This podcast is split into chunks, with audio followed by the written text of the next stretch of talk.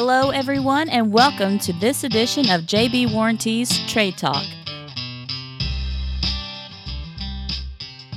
Brian here with JB Warranties on another episode of the Trade Talk podcast. Today we've got part two in our three part educational series. We've got the guys back Patrick Lang from Business Modification Group and Brandon Boland from Live Oak Bank. Gentlemen, thank you for joining us again for part two. Excited to learn a little bit about what Brandon does today.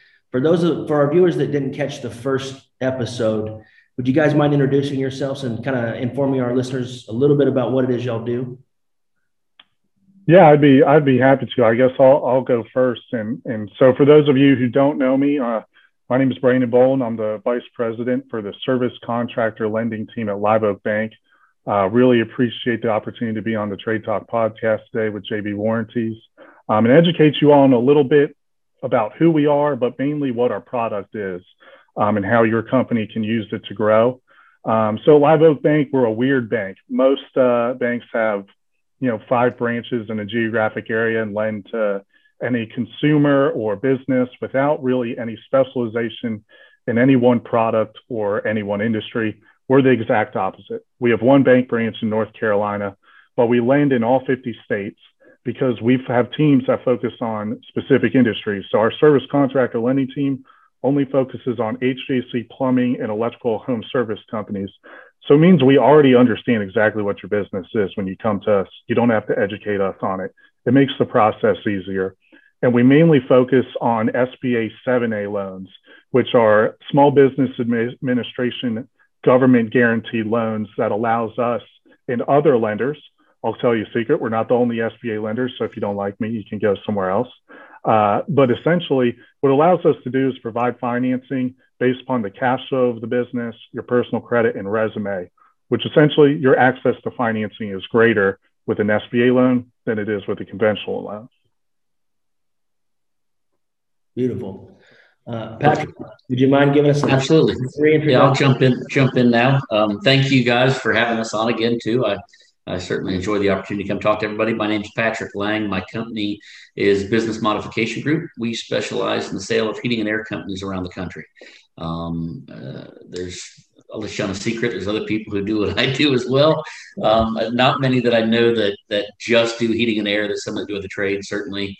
And uh, so if you don't like me, there's other places you can go to as well. But uh, once again, we uh, my company specializes just in heating and air. We started. We're based in Florida and uh, started in kind of the southeast and have expanded nationwide. Now I I actually sell more companies outside of Florida than I do in the state of Florida, um, and uh, so we help people that are looking to retire or or move on to something else in their life.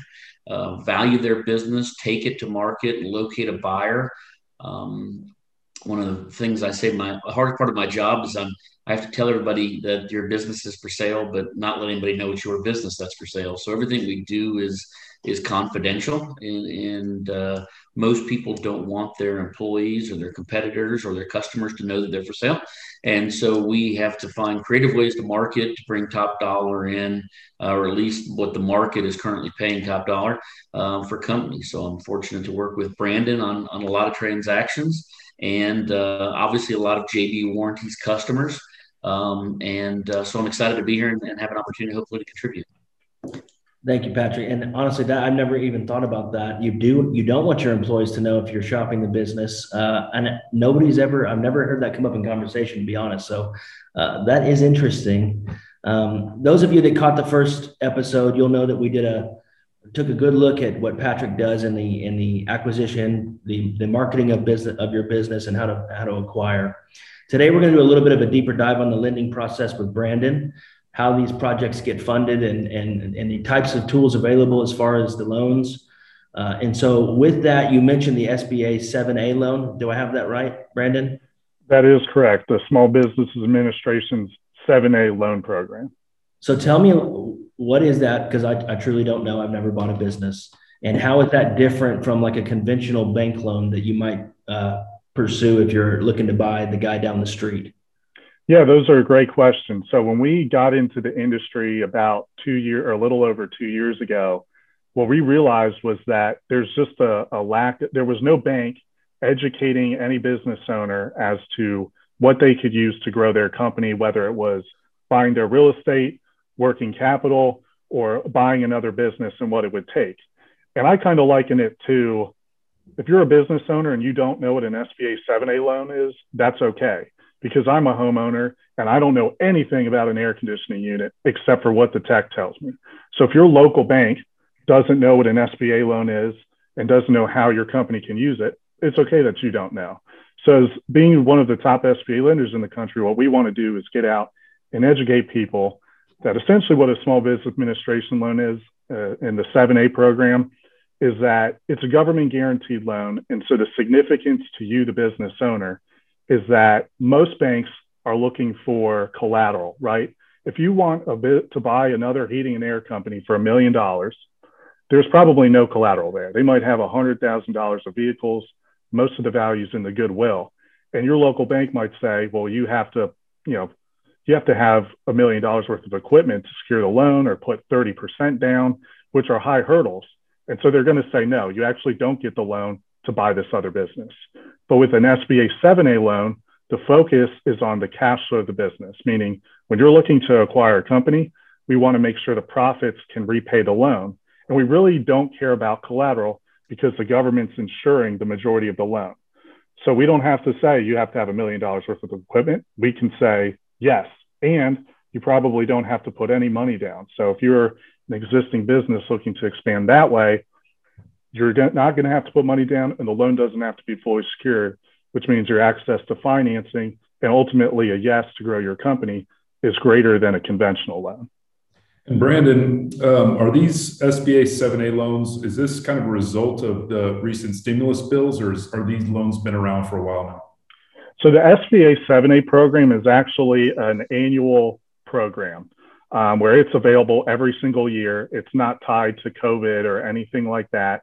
Now, PPP loans and EIDL loans are what brought SBA lending kind of to the forefront of everybody's mind because every business pretty much qualified for a PPP loan last year, but this is actually their normal program.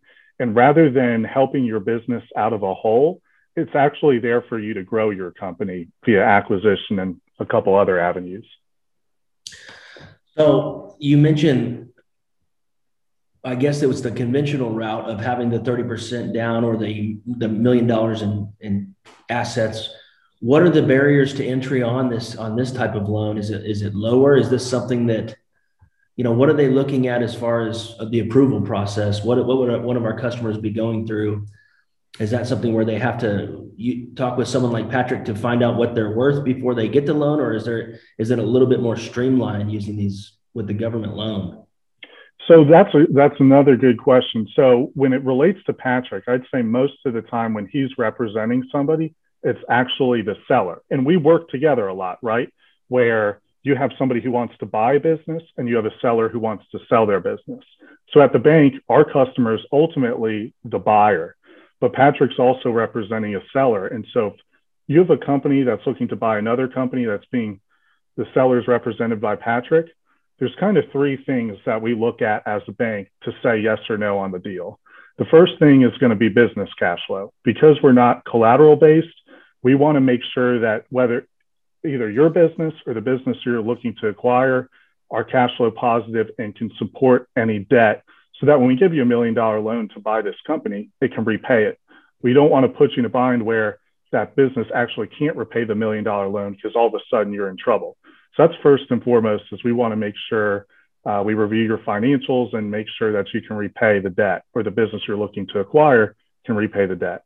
Next up is resume. Well, if you're a business owner of a home service company that's successful, that box is checked pretty easily. And then third is personal credit. So even though it's a business loan, we still do look at a borrower or a buyer's personal credit, generally looking for 660 and above, um, you know, a solid PFS. But the great thing is, is that you don't have to have a $2 million home owned free and clear to get a loan. That's not going to keep you from getting a loan. So you can have a modest, modest personal financial statement and still be approved for an SBA loan. Hmm. So, is there a limit or is there a, a, threshold that you must cross to be able to have a bank interested in doing this? Like, if I just needed to I guess what is the typical size contractor you guys are focusing on or that are using these loans? Does it range? Is there a different loan that you use if you're buying a $50 million company versus a $2 million company? Or is it just you guys see it all? Yeah, so the actual, so as it relates to the sizing of the program, the maximum SBA loan amount you can get is $5 million. So mm-hmm. I'd say, like, if you're looking to buy a company, you know, a there might be a $10 million company in sales out there that might go for 5 million bucks, which you could qualify for. Um, but typically, if you're looking to buy a company worth $50 million, the purchase price of that business is actually going to be too high, where you'd have to get a conventional loan versus an SBA loan. It'd be a completely different structure. And as it relates to like our nor- our average size, so I actually looked at the numbers, and with most of our SBA loans being for business acquisitions, most the average purchase price or really the average loan amount is about $1.3 million. So that means if company A is buying company B to expand, on average, our portfolio is paying $1.3 million to buy that business. Um, so that's about our average loan size um, in terms of extending financing for acquisitions. And, and to quest, further question on that, you mentioned that most of the time your SBA loans are used for company acquisition. What do contractor use your SBA loan towards other than that? That's a so interestingly enough, when people think of heating and air companies or plumbing companies, they think of a truck, right? But a lot of companies that are doing more than a million dollars in sales uh, have their own business, like their own lease or their own property that they own. So just like any other bricks and mortars business, a lot of times they like to buy their real estate that their company operates out of because one, they don't have to deal with the landlord. And it also provides an opportunity to build equity in that property. And then when you want to go sell your business and you go to Patrick and say, Patrick, I need to, I want to list my company for sale. One, you can either sell your business and your real estate, or you can sell the business and you still own the real estate, which you can get passive income from, you know, forever um, to whoever bought your company. So it's kind of a twofold thing. But buying real estate for the business is one of the things we do, whether it's an existing property or buying land and building a 20,000 square foot facility, as well as working capital or refinancing existing business debt to, you know, improve your monthly cash flow. So that's interesting because there are a lot of contractors I'm just thinking of off the top of my head who are leasing their space. Mm-hmm. You can use this loan to buy the building. Is there a uh, I mean, is that something that they would need a commercial real estate person for, or can you guys do you guys work with them to do that as well? So typically, people will. I'd, I'd say most of the time they'll get like a commercial real estate broker uh, to help them with the purchase and like drawing up the purchase agreement. But very rarely do I actually end up talking to that person. It seems to be a pretty like not an easy process, but especially if it's an existing building that they don't have to like do any renovations to, and there's no like environmental concerns unlike most banks um, or with a conventional loan, right? If you buy buy a building, they're going to ask for 20% down. So if you're buying a million dollar building, they're going to ask for $200,000 down and you get an $800,000 loan. We're actually different. We don't ask for any money down because it's an SBA loan, meaning you can save your $200,000 and we'll give you a million dollar loan to buy the real estate.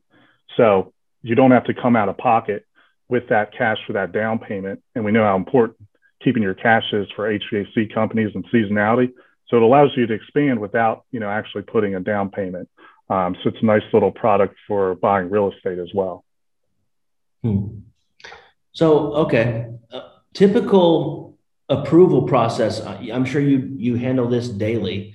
Mm-hmm. Uh, how fast could someone move if, let's say, they worked with Patrick and found out a, a good number to list the business for?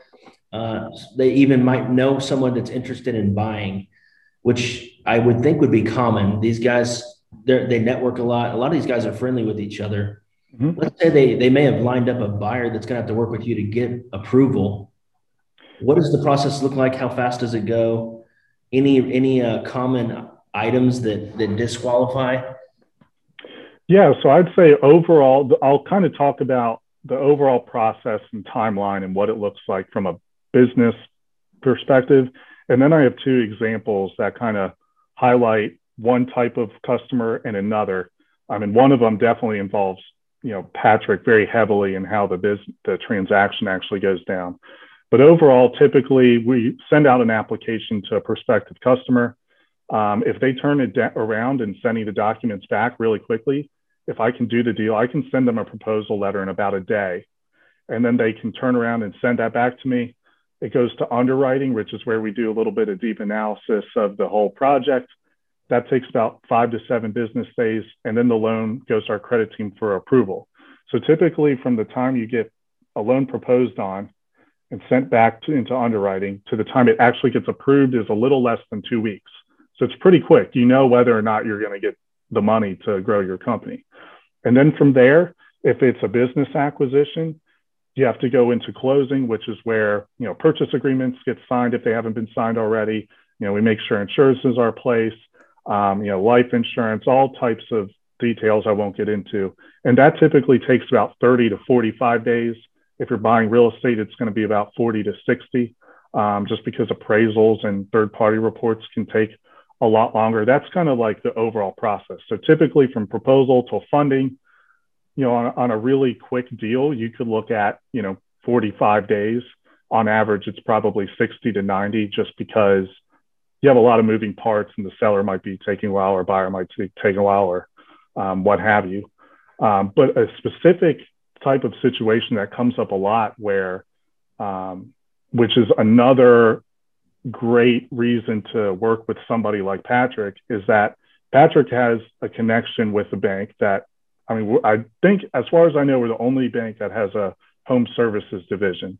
And so Patrick will say, okay, he pre he essentially pre-qualifies your business saying it can be sold at this price. And then he'll go to us and say, Hey, Brandon, I've got this really nice business in Florida. This is the purchase price. Here are the numbers. If we find the right buyer, will we will you be able to finance this business? And so I, will go do the numbers in like 10 minutes and I'll send it back to Patrick. I'm like, yes, we can absolutely do this, or we put a caveat in. So then the seller knows that their business, if they find the right buyer, can be financed. And that, that means that they're going to get a big check uh, whenever the loan closes from the bank. Um, as you know, so that's one way to do it. And then sometimes Patrick will find a buyer and he'll say, Hey, Brandon, I've got this business I'm selling and I've got a buyer. Here's the buyer's information, or the buyer will reach out and I'll pre qualify the buyer. And then all of a sudden, you already know that you have a, a business that's been pre qualified to be sold. And now you have a buyer pre qualified to buy the business. And the loan process just takes off because all parties are interested everybody knows that they can be financed. And then the other part that comes up, and this, I can see this also happening a lot with your listeners, is that this might be the first time they hear about an SBA loan. So they might reach out and say, Brandon, you know, we'd like to buy a real estate. We don't know what we qualify for, or we'd like to buy somebody across town or another county, but we don't know if we'd be approved. And so they'll come to us and essentially try to get pre-qualified without something, you know, actually readily available. I can say, hey, you actually qualify for a building that's worth $3 million if you'd like. And then they know that if a building comes in at 2 million, they can buy it and the bank will support them that they can support acquiring another company. That's typically kind of how people will come to us and determine what they, they can or can't do from a financing perspective. So it sounds kind of like you follow the same process when you're buying a personal property or taking a mortgage out. You go and get pre-approved or pre-qualified uh, with the bank. Yeah, it's that's that's pretty much it. Especially when it comes to real estate. When buying a business, it can be a little bit. I can say, hey, you'll qualify for, you know, your current business is great. A lot of it's dependent upon the selling business, but it's pretty much, yeah. I mean, I can tell you with certainty like what you will or won't qualify for. Well, there's, you know, we kind of try to keep a good feel for what's going on out there, and there's no denying the the influx of, of private equity money into the space. It's a trendy, it's a trendy market to be in.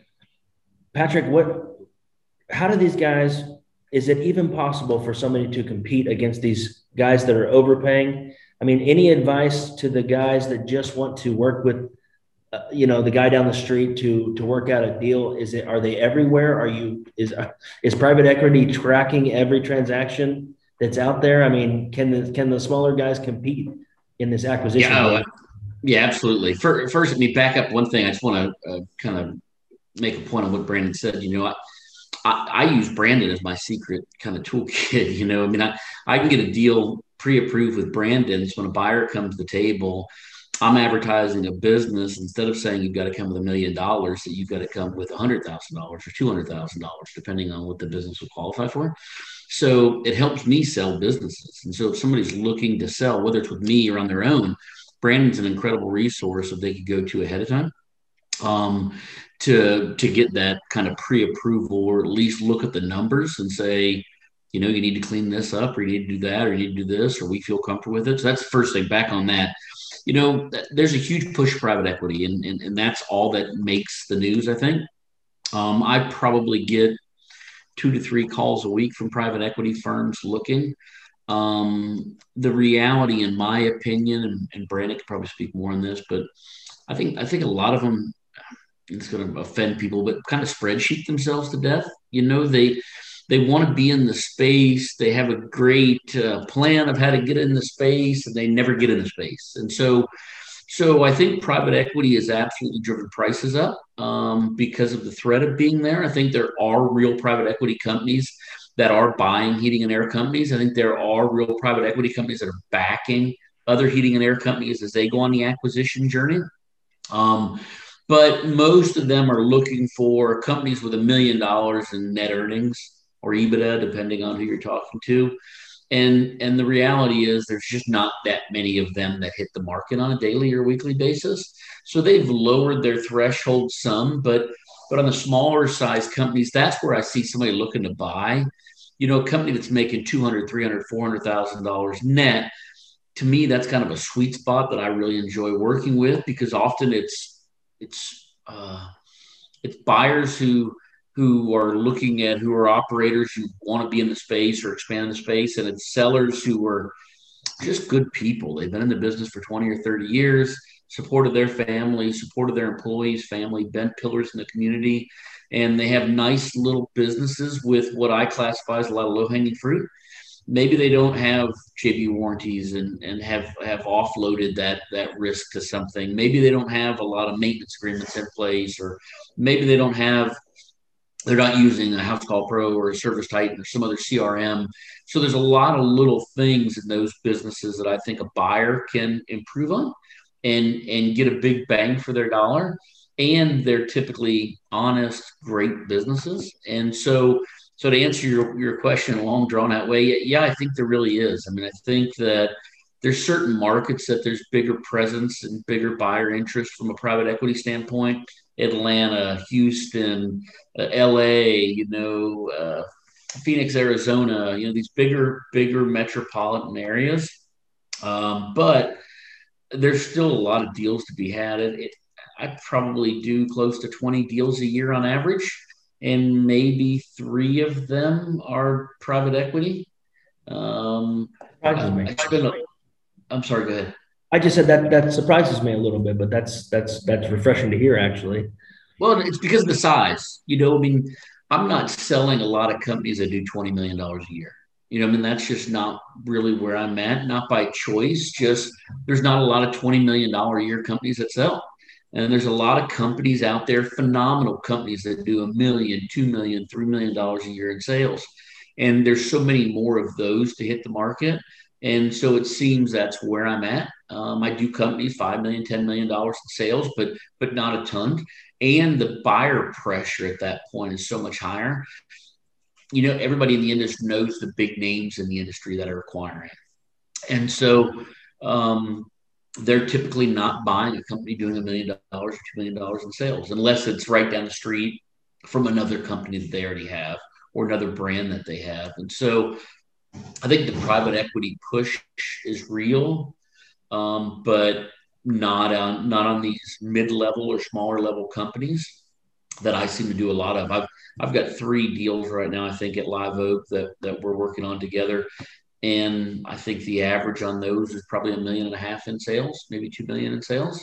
And um, and so there's nothing I have right now there at five million or ten million, and um, and so that private equity, the calls I get and the emails I get that so many other companies out there get. I mean, they're they're kind of shaking the bushes themselves, um, maybe maybe giving sellers a false hope uh, sometimes that that they're going to get pay them all these millions of dollars and and and I joke about it, but nobody ever brags about the bad deal they got. So so you hear this talk about the 10 time multiples and 20 time multiples. And just before this, I was on a call with Brandon Jacob, who uh, obviously is a kind of a pillar in the industry, and we were talking about multiples together, and we are talking about this 10 time multiple.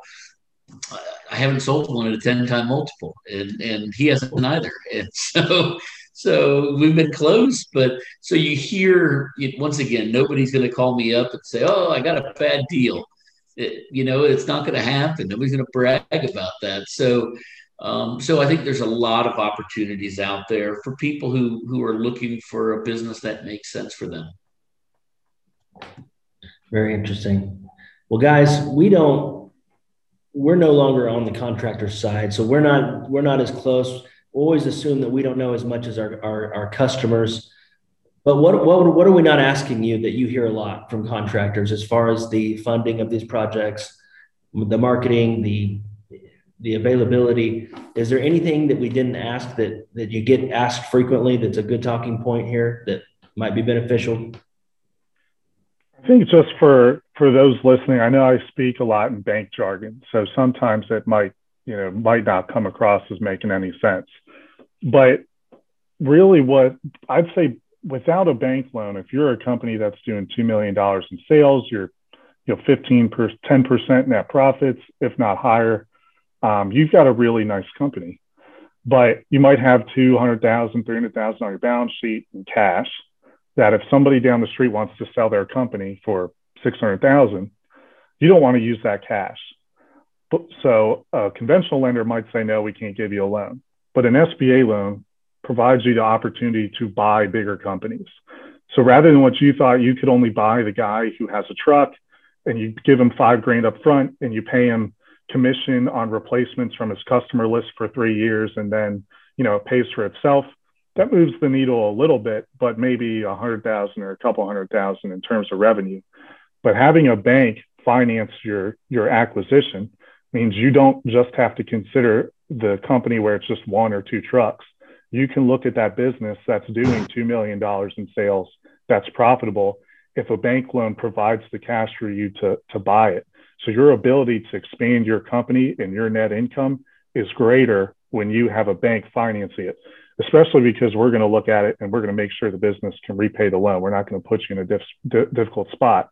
So it's a way to charge your growth and grow your company sales, profitability, et cetera. Um, and then when you look to sell, you're going to have a more valuable entity, and Patrick's going to know how to sell it and for what price.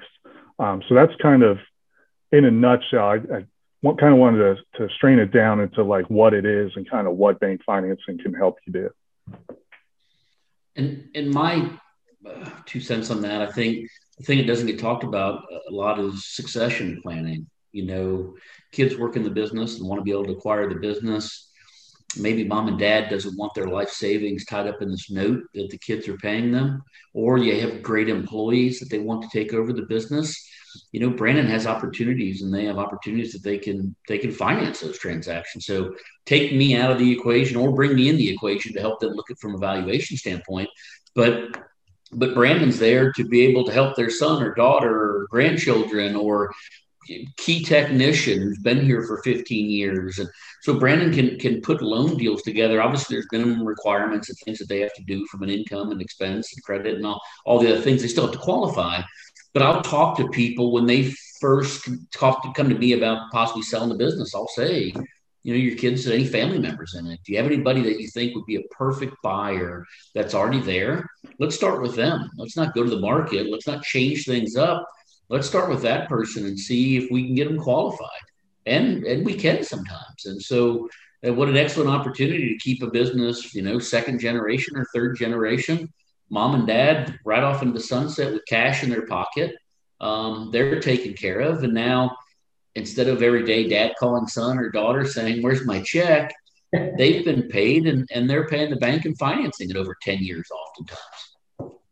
So that that's very interesting. This is a unusual uh, and I've only been in the industry a little over you know five six years, but it is unusual how many generational companies are out there where we're going and sitting in their office, and then here's grandpa, here's dad, here I am. Uh, does is that pretty common to try to to uh, do you guys work with a lot of people trying to buy the parents out? Yeah, that's that's actually one of the easiest deals for us to get approved because a lot of times the kid who's buying the company um, grew up working at the company.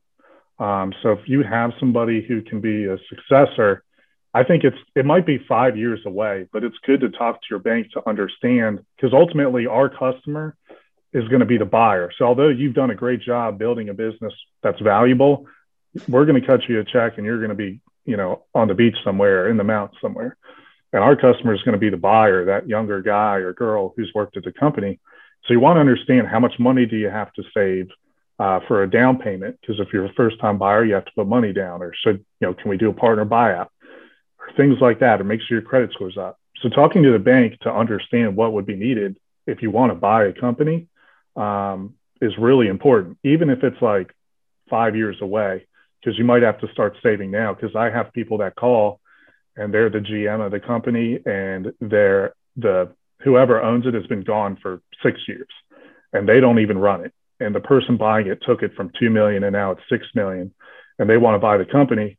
But now the company's worth five million dollars and they don't have five hundred thousand bucks or two hundred fifty thousand dollars to put down because they just didn't think of it. And they're wondering how they can get it done immediately versus two years so making sure you plan if succession planning is what you want to do is super important uh, from especially if you want to have a bank become involved. So we're a at JB Warranties we're an ESOP. So we we've got employee ownership uh, as of 2019. What does the process look like? And it's t- it's different than an ESOP. But if it is, you mentioned a group of employees or technicians like maybe you've got the plumbing manager and the air conditioning manager and they want to mm-hmm. go together or put a group together to buy this company uh, is that a, a lot longer of a process to get all of the people qualified if um, had, how would they do that if uh, let's say you have like six or seven people in the business that have been there they're tenured and every business is going to change hands at some point mm-hmm. what's the process look like for a group trying to put together an offer so with an SBA loan, anybody who owns 20% or more has to be a personal guarantor. So if you have a group of like six or seven people, normally like two or three might be owning most of the company and doing most of the down payment, and they might want to give, you know, 5% here and there. So the people who would own like less than 20%, we wouldn't consider.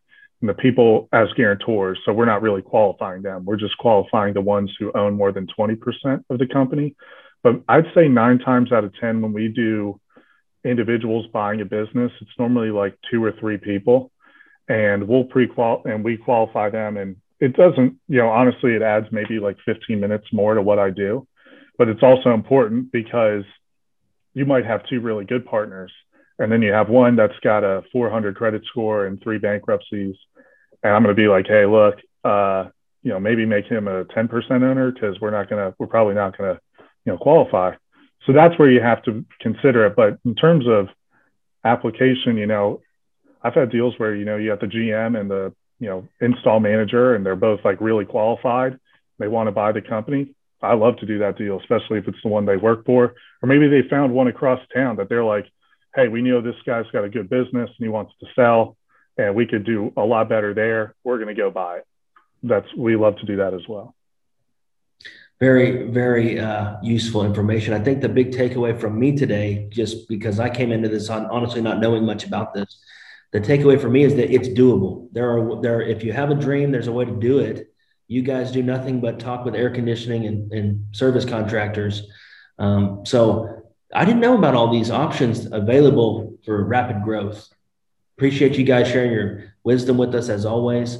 Um, brandon I hope that people reach out to you. I know, I, Patrick, I assume after the first episode, some people started reaching out to you and, and, and, you know, we've just really enjoyed y'all spending time with us and sharing a little bit about what you do, but also how it can help our contractors grow because that's what we're all here to do. So guys, appreciate it. Any closing remarks? Yeah. Brandon, what, what's the best way if people want to get that pre-qual process? Yeah.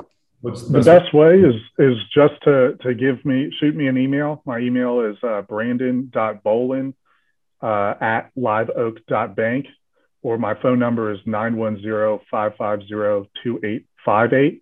And just give me a call and get this the the conversation started. Let me know what you're looking to do, and uh, I'll know how to tailor everything to what what what their ideas are. Great, thank you. All right, guys. Well, we appreciate it. We'll see you back for part three when we're going to discuss kind of maxing out the value of the company in a couple of different ways uh, around doing that. So uh, until then, thank you. We'll see you soon. And that is the conclusion for part two of the three part series on mergers, acquisitions, and acquiring competition. Appreciate it, guys. Thank you. Thank you. Thank you. Bye. All right, folks, that does it for this episode of JB Warranties Trade Talk. Thanks for listening in. If you're looking to improve your customer satisfaction, increase retention, and generate additional revenues, trust the experts at JB Warranties. Register for your premium protection plan dealer account today.